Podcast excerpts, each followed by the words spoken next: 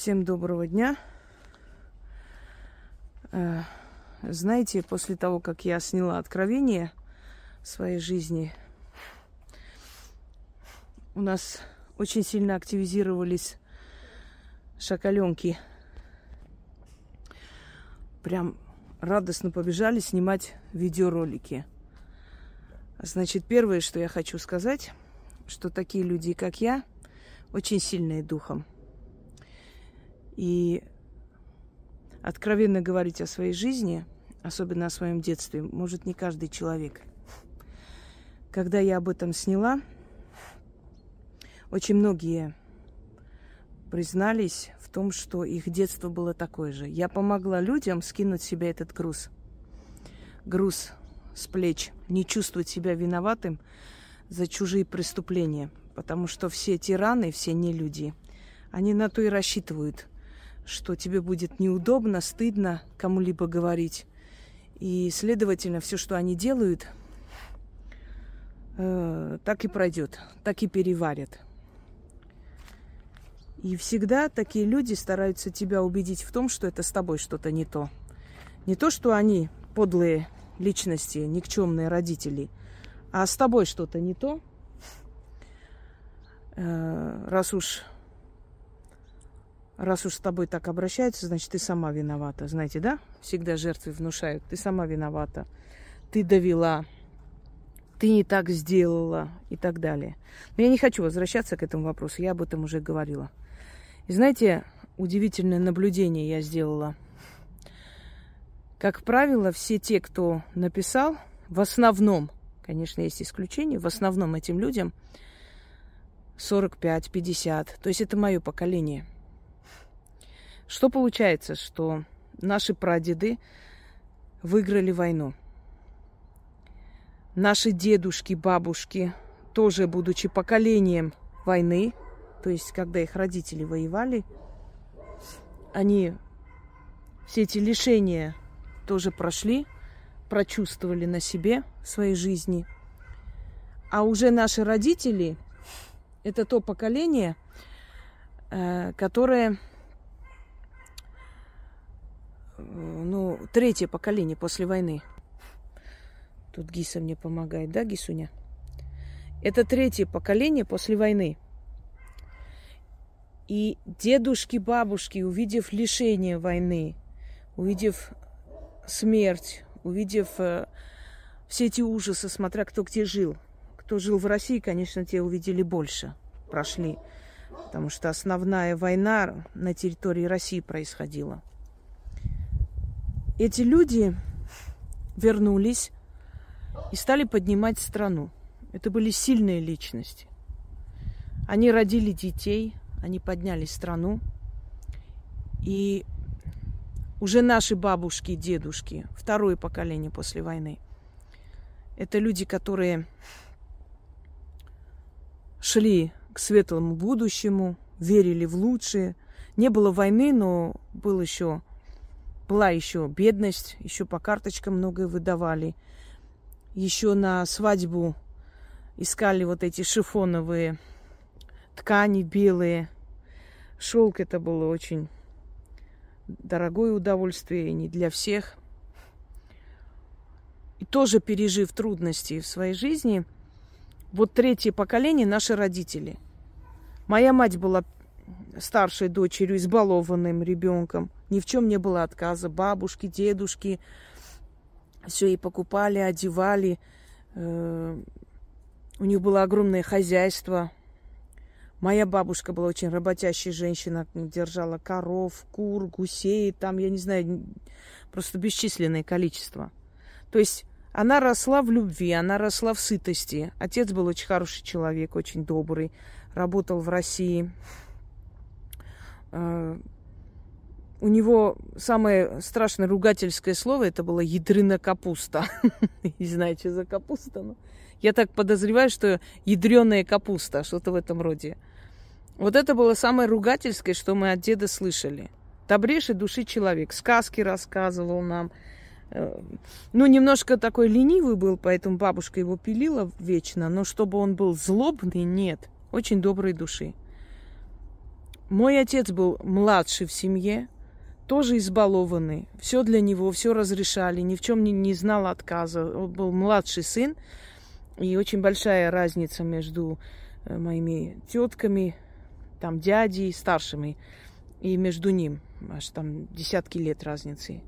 То есть это маленький, самый такой обласканный, никакого отказу. И он тоже вырос с тем, что все у него хорошо в жизни. То есть это было поколение, как я говорю, третье послевоенное поколение, которое не видело этого голода, холода, ужасов. Это время застолья, застоев, ой, неправильно, застоя, да, Брежневского, потом Андропова. То есть, по сути, золотые годы советского времени, когда все было бесплатно, все было за счет государства, и жилье, и работа, и медицина, и образование, и все. Когда провожали в армию, устраивали целый там пир, встречали точно так же, пировали. Не было у них никакой причины озлобляться. И я когда наблюдаю, вижу, что вот именно поколение шестидесятых, это наши родители, и именно искалеченное поколение восьмидесятых – это мы. Ну, в восьмидесятые, семидесятые, можно семьдесят пятые, вот это вот поколение. И я на удивление понимаю, что им дали все, им дали золотое детство, но не научили быть родителями, понимаете? Они выросли эгоистичные, они не хотели работать, союз разваливался, начиналась эта вся эта перестройка, девяностые годы. То есть они застали тот период, когда государство больше ничего не дает, надо самим работать, прокормить свою семью. И у них началась злоба на своих детей, они срывали эту ненависть, злость на своих детей. Вот почему такое гнилое поколение шестидесятых пошло. Да, это наши родители. Это нужно признавать, и об этом нужно говорить. Почему люди многие молчат? Именно по этой причине. Потому что знают, что есть только гнилья и шакалья вокруг, которые сразу спохватят эту тему, да, и начнут. Вот, ты рассказала про своих родителей, а вот у тебя была такая семья, я плевала на вас. Если бы я была настолько э, пугливый человек, трусливо не хочу говорить. Если бы я боялась этого всего, я бы не достигла таких высот, каких я достигла в своей профессии. Именно потому, что мне абсолютно параллельно мнение таких, как вы, я и говорю, и рассказываю. Я знаю заранее, что будет огромное количество шакалов, которые с радостью придут выть. Но вы же понимаете, что с высоты своего полета вот на вас уже смотреть нет никакого резона. Но поскольку меня все время отмечают и пишут, конечно же, я зам- заметила ваше старание, да, можете радоваться. Мне даже приписывают какую-то сумасшедшую с ником Геката. Прекрасно понимает, что я понятия не имею, кто это такое вообще, это чудо-юдо. Она и про меня писала гадость, и там писала, и тут какое-то больное существо, если честно. Вот прям пахнет кащенько от ее этих комментариев полоумных. Прекрасно знает, что это не мой канал, но им так выгодно, им как выгодно, так и говорят. Теперь весьма смешно приписывать к своим победам мои откровения. Это было в моем детстве. Это не сейчас случилось, чтобы говорить: вот, видишь, ты нас обидела, и у тебя вот такое детство пошло. Это безумие, это дешево, это смешно. Не приписывайте себе то, что я уже прошла. Я не нуждаюсь и в жалости в том числе. Такую ерунду гонят люди иногда. Я абсолютно терпеть не могу жалость, и я себя тоже не жалею. Жалость к себе – это вообще последнее дело. И сказано не из-за жалости, сказано для того, чтобы многим людям помочь э, скинуть с себя этот камень, этот груз. Объяснить этим людям, что, друзья мои, палачи жертвам всегда внушают, что это ты виновата в том, что я тебя пытаю. Это с тобой что-то не то. Потом палачи очень благополучно забывают сделанные нанесенные вам травмы. Прозвучали такие комментарии: вот, если они такие чудовища, почему вы своего сына тогда у таких людей оставляете? Знаете, что самое интересное, что родители, которые абсолютно бесчеловечно относились к своим детям, на удивление, самые лучшие бабушки и дедушки становятся. Вы замечали этот феномен? И я скажу почему. Не потому, что они любить научились, нет. А потому что, когда они стареют, они понимают, что, оказывается, старость существует. В те годы, в те времена они об этом не задумывались, что они когда-нибудь постареют. И они начинают бояться старости, они боятся остаться одни. Они видят, что детей своих они потеряли, что эти дети точно не будут с ними рядом, когда они будут умирать. Хотя многие дети очень много э, делают, очень много помогают даже таким недостойным родителям, в любом случае. Но, понимая, что от детей они больше ничего не увидят, они понимают, что они натворили, они прекрасно осознают. Они становятся замечательными бабушки, дедушки для своих внуков. Я оставила своего ребенка там, потому что было бы эгоистично таскать его по России, подвергая опасности и всем этим испытаниям, которые я прошла. И если бы они к нему относились плохо, если бы они ему устроили тот ад, который устроили мне, я бы в жизни не оставила его у них. Но поскольку я знаю, что они к нему очень хорошо относятся, даже лучше, чем я могла себе представить. Почему? Потому что точно так же, чтобы завтра, если я своему сыну скажу, хотя я никогда ему не позволяла озлобиться против своих родителей, я ему не рассказывала, я не травила его душу. Но они очень боятся этого, потому что, знаете, такое, э, подлые принимают за начало возмездия э, любое, любое, любое бедствие, любую беду, которая начинает случаться, они начинают э, думать, что а, вот, вот и настало возмездие. А поскольку они возмездия очень боятся, поскольку они замечательно понимают в душе, что они сделали, они хотят для этого ребенка быть очень хорошими бабушками, дедушками, чтобы завтра этот ребенок не поверил ни за что, что вот эти любящие бабушка, дедушка могли быть очень отвратительные родители. Понимаете, о чем речь? Поэтому я спокойна за своего сына. Я знаю, что ему эти испытания не, не пройти, как я прошла. Он это не увидел. Сейчас он учится, и он привык просто. Он привык к ним, он привык к своим друзьям. Я не хотела его отрывать. Я могла настоять на этом, но не хотела этого делать. Не хотела вести себя эгоистично. Он уже там привык. Так получилось. Так получилось, и ничего тут не поделаешь. Жизнь еще его впереди, и мы еще не раз будем жить рядом с ним. И вся жизнь, знаете, у него впереди. Надеюсь, что у него долгая жизнь. И за эту жизнь, конечно, я не раз буду рядом с ним. Как бы это все упущенное, это упущенное вернется. Так получилось, иного выхода не было. Я не могла просто уже остаться в этом доме. Это было невозможно. Не было у меня никакой поддержки, поэтому мне нужно было либо там пойти повеситься, либо уйти и жить своей жизнью и начать подниматься. Я ушла, не развлекаясь, то есть не, не для развлечений. Я ушла не для того, чтобы создать семью, и вот он пусть живет как хочет, а у меня своя семья. Я ушла, чтобы создать для него почву, чтобы у, не, у него был дом, чтобы у него было знакомство нужных людей через мать и прочее, чтобы ему не пришлось начинать с нуля.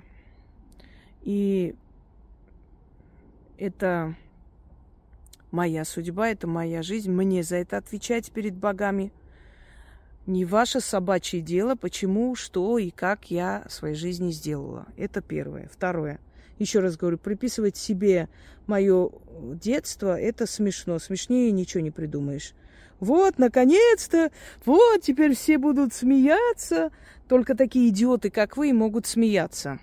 Вы вообще продолжайте, конечно, в том же духе вот эту грязь месить, потому что вы тем самым против себя настраиваете очень многих людей, ибо у многих людей было именно такое детство, такая жизнь, и они прекрасно понимают, о чем я говорю. И когда они заходят и видят подобных, э, скажем, мягко говоря, недоразвитых товарищей, которые вот, вот эту тему считают позорными и пытаются развивать в свою пользу, вы вызываете только отвращение. Это запомните. Далее. Что там, Кисуня? Что ты, что ты видишь? Не надо тут колючкой обвели вот дерево, чтобы там... Даже не знаю, для чего обвели.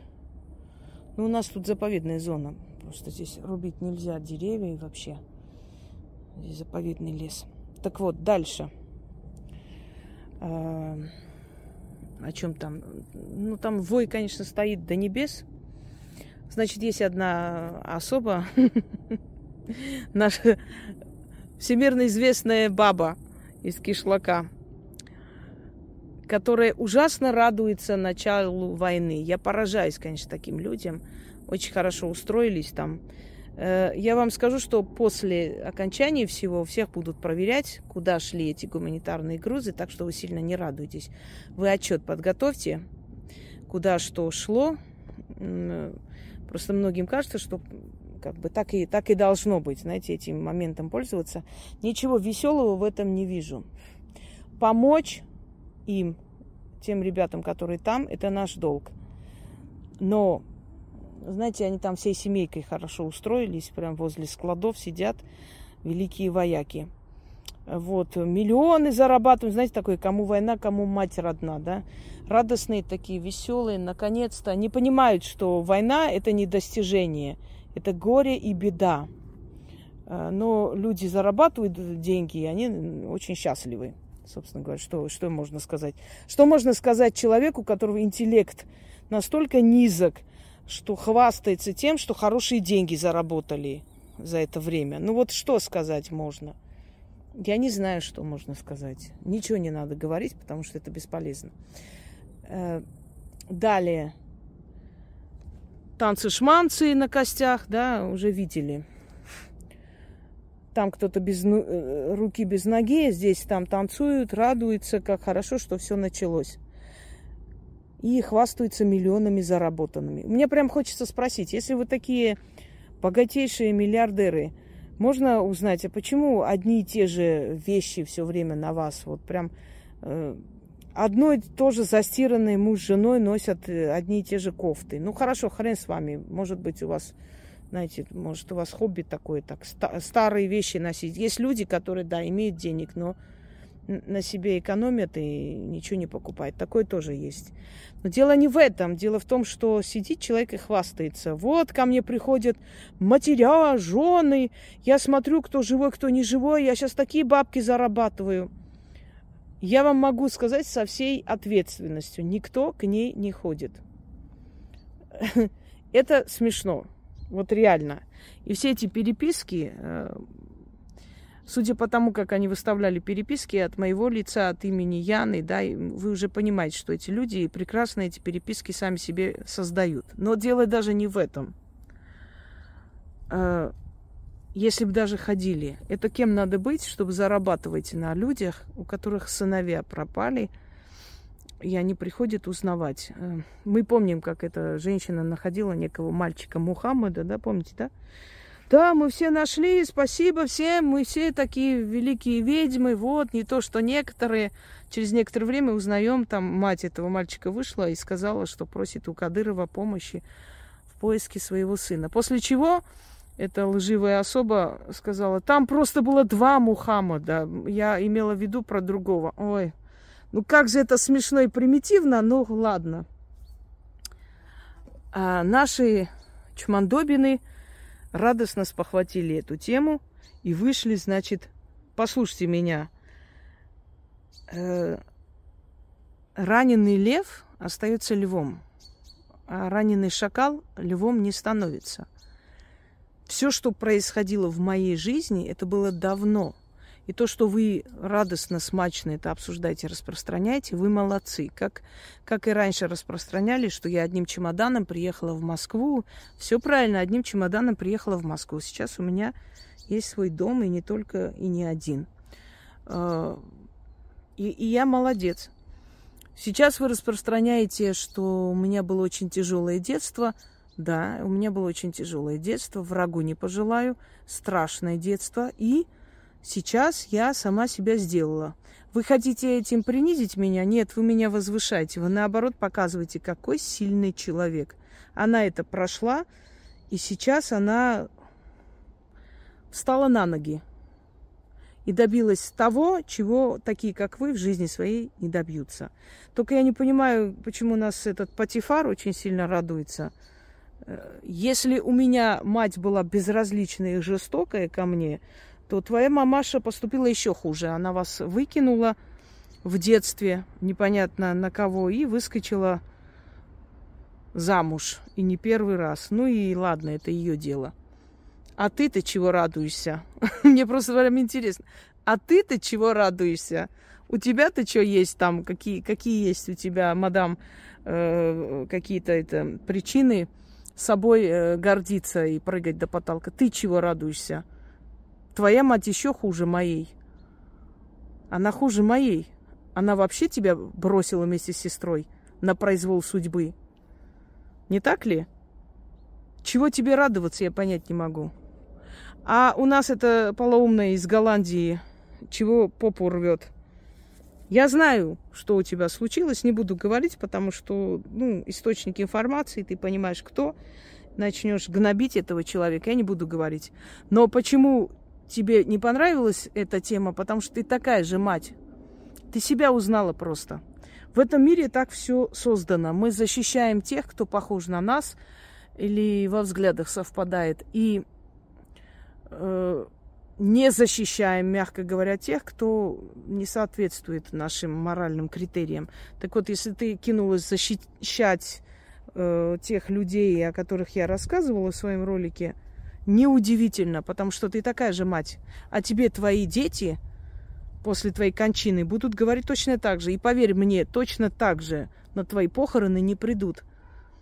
Ты такая же больная на голову существо, которое своих детей сожрала, уничтожила, загнобила и преследует. Ты такая же. Почему удивляться, что ты возмущаешься, там, что я там рассказываю о своей жизни?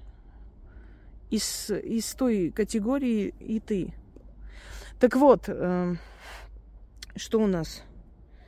Наши воющие братва. И эта больная на всю голову суется в экран своим носом. Это ужас, конечно. Там жу- жуткое зрелище. Выпит. Пьяная. И еще страшнее становится. Ну, ладно. Есть у нас такая одна группа. Воющие братвы. Значит так, если ко мне обращаются люди, у которых сыновья пропали, или они обращаются для того, чтобы я поставила им защиту, я это делаю даром. А ты зарабатываешь на крови людей, на их горе. Кто ты есть, сама делай вывод.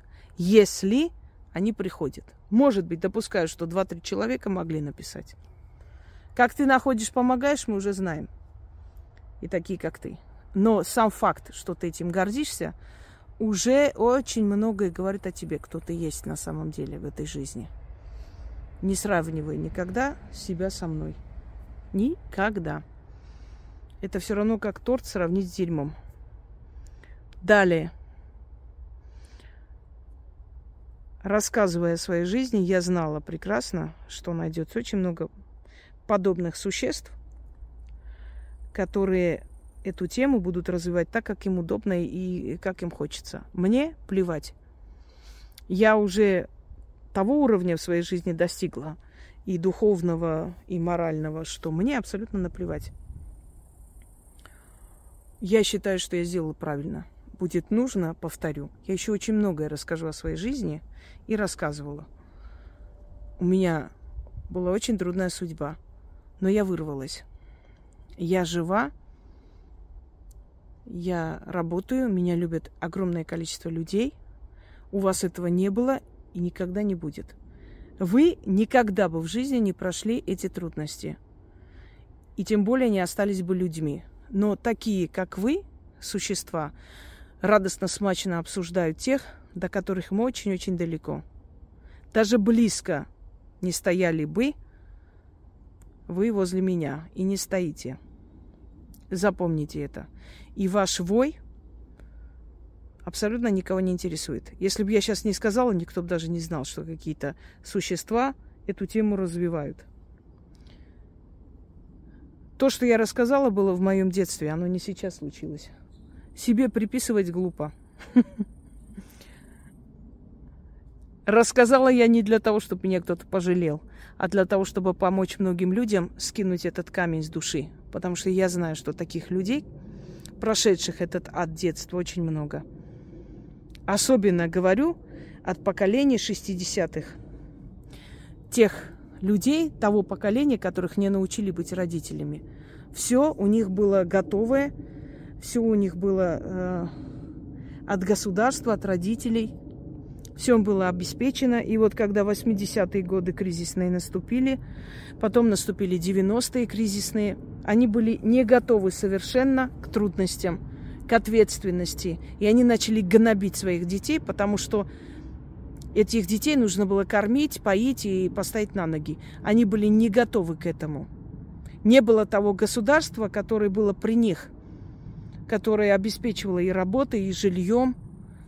И все это бесплатно. Понимаете, этого уже не было. Не было государственной поддержки, не было э, зарплаты долгое время. Нужно было быть очень стойкими людьми, очень достойными людьми, чтобы в такие трудности все-таки не превратиться в монстров, не срываться на своих детях. Вот нужно было быть действительно очень сильными людьми. А их не научили. Это было избалованное поколение. Избалованные любовью, заботой родителей, государства, не готовые к трудностям. Вот наши родители. Вот это поколение. И мы должны всегда помнить, к чему приводит чрезмерная опека государства, чрезмерная опека родителей, золотое детство. Они были детьми, э- у которых было очень многое в жизни. То есть у них в детстве не было недостатков практически. Это был огромный Советский Союз. Это были дедушки, бабушки, победившие сороковые годы. Это были родители, которые обеспечивали всем, которые хотели, чтобы у их детей было золотое детство, потому что они сами помнили прекрасно, как было непросто, как было тяжело в их поколении, в их время.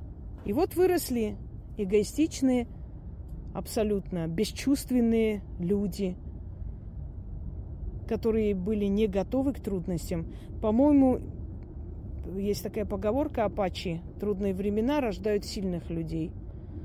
Сильные люди делают хорошие времена. Хорошие времена рождают слабых людей. Слабые люди делают трудные времена. Вот это вот как раз, вот это вот круговорот времени и людей в природе. Я вам скажу, мне давно приходила эта мысль, что эти люди завидуют даже моей смелости, что я могу позволить себе смело говорить о своей жизни, а они нет. Для этого нужно иметь смелость, силу воли. Не каждый на это способен, не каждый откровенно, открыто может о своей жизни рассказать. Но именно на таких людях и держится мир, кто открыто рассказывает, говорит и борется с этой проблемой. Пока другие молчат и трусливо обсуждают тех, кто об этом сказал. Я более чем уверена, что их детство не было ничем лучше моего. Но они радостные, обсуждают меня. Обсуждайте. Я заслуживаю того, чтобы вы меня обсуждали. Вы даже не имеете права не обсуждать. Вы обязаны и должны служить моей славе. Итак, фас. Надеюсь, что лай собачий в скором времени мы еще раз услышим. Мне жаль вас, правда. Мне очень вас жаль. Вам никогда не добраться до моей смелости, до моей силы воли и до всех тех качеств, благодаря которым я в этой жизни выжила. Не просто поднялась, выжила для начала. Любой из вас не прошел бы и половины того, что я прошла. Не прошел бы. Никто из вас не состоялся как личность. Посмотрите на себя. Сидите, ждете копейки от своих мужей. Посмотрите на себя. Мне вас жаль. Жаль просто. Не состоялись ни интеллектуально, ни морально, ни профессионально, никак. Но зато сидите и обсуждайте человека, до которого вам как раком до Китая и обратно. И как сказал Виктор Гюго, насколько я помню, завистники обсуждают то, о чем они понятия не имеют, и тех, до которых им очень далеко. Вот и все. А что касается откровений и рассказа, рассказывала и буду рассказывать. У меня есть и хватает мужества это делать, в отличие от вас. Да и ваша жизнь никому не интересна, чтобы вы сейчас сели и рассказывали. Никому. Чтобы твоя жизнь была кому-то интересна, ты для начала должна из себя что-то представлять. Быть кем-то, чтобы люди пришли и послушали. Жизнь этого человека мне интересна. Я помню, как Галина Вишневская рассказывала о своей жизни и о своем отце и матери, которые предали ее. И она сказала: я хотела подняться и доказать им, что вы меня выкинули, а я вон какая. И из-за того, что она откровенно сказала о своем детстве и о никчемных родителях, от этого она хуже не стала, и от нее не отвернулись люди. Наоборот. Зауважали ее, что человек с такой жестокой судьбой, пройдя через блокадный Ленинград, лишаясь единственного человека, близкого бабушки, она выжила, поднялась и стала тем, кем стала. И таких людей много. Так что их уважают за их откровенность и за умение выжить, не озлобиться, и за то, что они этому миру дали очень многое. И спасибо им, что они не сломались и поднялись до таких вершин. Сильный человек не имеет права ломаться. Моя судьба многим интересна. Что бы я ни сняла, все придут и будут слушать. А вас никто знать не знал. И плевать они хотели, какая у вас была жизнь, какая судьба и кто вы такие вообще.